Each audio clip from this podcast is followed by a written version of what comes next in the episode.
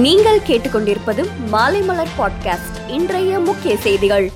புதிய தேசிய கல்விக் கொள்கையை அமல்படுத்த பட்ஜெட் உதவும் என்று பிரதமர் மோடி தெரிவித்தார். தரமான கல்வியை உலகமயமாக்கல் திறன் மேம்பாடு வடிவமைப்பு இந்தியாவின் உலகத்தரம் வாய்ந்த வெளிநாட்டு பல்கலைக்கழகங்கள் உள்ளிட்ட ஐந்து அம்சங்களுக்கு பட்ஜெட்டில் முக்கியத்துவம் அளிக்கப்பட்டு உள்ளதாகவும் அவர் குறிப்பிட்டார். லக்கிம்பூர் வன்முறை சம்பவத்தில் குற்றம் சாட்டப்பட்டுள்ள ஆஷிஷ் மிஸ்ராவின் ஜாமீன் உத்தரவுக்கு எதிராக மேல்முறையீடு செய்யப்பட்டுள்ளது. உயிரிழந்த நான்கு விவசாயிகளின் குடும்பத்தினர் சார்பில் உச்சநீதிமன்றத்தில் மேல்முறையீடு மனு தாக்கல் செய்யப்பட்டுள்ளது. ஐந்து ஐந்தாவது மாட்டுத்தீவன ஊழல் வழக்கில் பீகார் முன்னாள் முதல்வர் லாலு பிரசாத் யாதவுக்கு ஐந்தாண்டு சிறை தண்டனை வழங்கி சிபிஐ சிறப்பு நீதிமன்றம் உத்தரவிட்டுள்ளது. தமிழகத்தில் நகர்ப்புற உள்ளாட்சித் தேர்தலில் பதிவான வாக்குகள் நாளை எண்ணப்பட உள்ள நிலையில் திமுக முகவர்கள் கண்ணும் கருத்துமாக செயலாற்ற வேண்டும் என முதல்வர் ஸ்டாலின் கேட்டுக் கொண்டுள்ளார் வெற்றி கொண்டாட்டங்களை குறைத்து மக்கள் பணியை கூடுதலாக செய்ய வேண்டும் என்றும் அவர் கூறியுள்ளார். கோவையில் வாக்கு எண்ணிக்கையை சீர்குலைப்பதற்கும் வன்முறை மற்றும் கலவரத்தை தூண்டுவதற்கும் எதிர்க்கட்சியினர் முயற்சி செய்வதாக அமைச்சர் செந்தில் பாலாஜி குற்றம் சாட்டியுள்ளார்.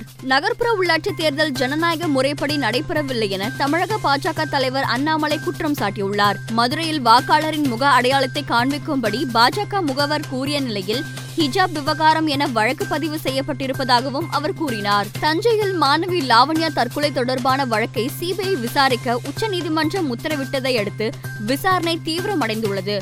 மாணவி லாவண்யா தங்கி படித்த பள்ளி ஆசிரியர்கள் விடுதி வார்டன் மற்றும் நிர்வாகிகளிடம் சிபிஐ அதிகாரிகள் இன்று துருவி துருவி விசாரணை நடத்தினர். இந்தியாவுடன் வர்த்தக உறவுகளை மீண்டும் தொடங்க பாகிஸ்தான் விருப்பம் தெரிவித்துள்ளது. இந்தியாவுடனான வர்த்தகம் காலத்தின் தேவை. இரு நாடுகளுக்கும் இது நன்மை பயக்கும் என்று பிரதமர் இம்ரான் கானின் வர்த்தக ஆலோசகர் அப்துல் ரசாக் தாவூத் கூறியுள்ளார். உக்ரைன் விவகாரம் தொடர்பாக அமெரிக்கா ரஷ்யா அதிபர்கள் பேச்சுவார்த்தை நடத்த சம்மதம் தெரிவித்திருப்பதாக வெள்ளை மாளிகை அறிவித்துள்ளது. உக்ரைன் ரஷ்யா நாடுகளிடையே பதற்றமான சூழ்நிலை நிலவுவதால் அந்நாடுகளுக்கு செல்லும் விமானங்கள் அனைத்தையும் தற்காலிகமாக ரத்து செய்வதாக ஐக்கிய அரபு எமிரேட்ஸ் அறிவித்துள்ளது. மேலும் செய்திகளுக்கு மாலைமலர் டாட் காமை பாருங்கள்.